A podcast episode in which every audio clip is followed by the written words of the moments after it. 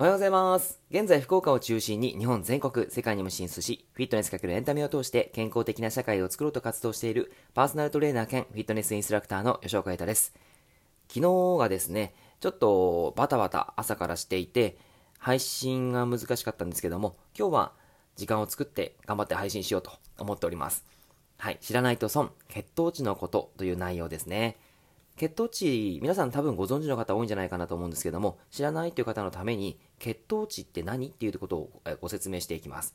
えー血液中の糖の値です。そのままですよね。血液中の糖の値です。はい。まあ、いわゆるその血管の中にですね、どれだけ糖があるかないかというところの、えーことを、まあ、表している、えー数値なんですね。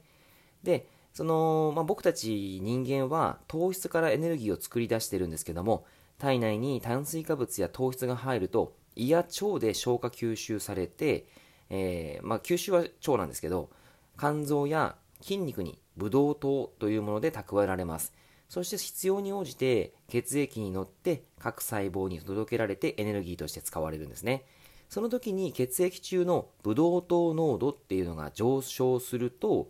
膵臓から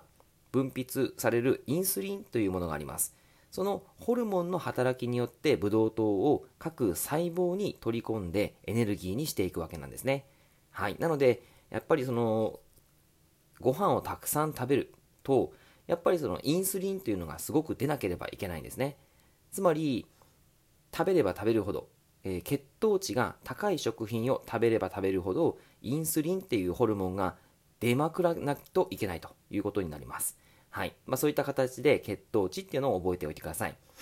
で、どうなると良くないのっていうことなんですけども、やっぱり糖はですね、その、毎日必要なものなんですけども、やっぱりここ最近の日本は飽食の時代ですよね。えーもう食べることに、なんというかな、あのー困らないというか、まあもちろんお金の面でね、困ることはあったりするんですけども、食材がなくなるってことは今の時代ではないですよね。えー日本では。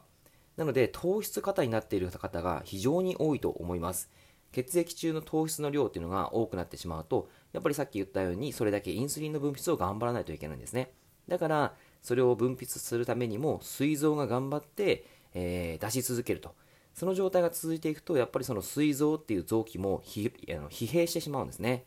そうなってしまうと、インスリンが分泌されなくなってきます。つまり、うまくエネルギーを作れなくなってくるということもであるし、あとは血液中にブドウ糖がありすぎてしまって、血管を弱らせてしまうんですね。で、他の内臓機能の低下を引き起こしたりとかするし、やっぱりその血管に、えー糖が溜まっていっちゃうと、あの血栓ができちゃったりするんですね。で、その血栓っていう、その血を塞ぐ、その、なんていうかな、えっ、と、塊みたいなものなんですけども、それが、えー肺とか脳とかに飛んでしまうと、例えば、えっ、と、脳梗塞とかですね、まあ、いろんなちょっと怖い病気に入ってしまうんですけども、まあ、そういった形で、えーいわゆるこの高血糖状態、それがあまり良くないです。で、それがずっと続いてしまって、インスリンが出なくなってくると、糖尿病という形になってしまうんですね。糖尿病っていうのは聞いたことあると思うんですけども、結構ですね、あの、怖い病気なんですよ。で、やっぱり自覚症状がないので、あの、ひどい合併症に進展してしまうこともあるんですね。えー動脈硬化であったりとか、心臓病、脳卒中、神経障害とか、まあ、そういった病気につながってきてしまうと。これはもう現実的にあることなので、やっぱり糖質の取るものとか量とか、そういったものが重要なんですよね。だから皆さんに、えーまあその、うん全部を、その、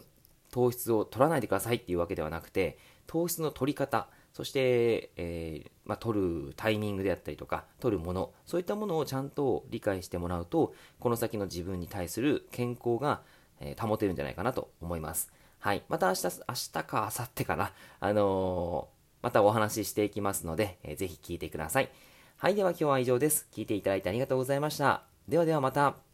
良い一日を。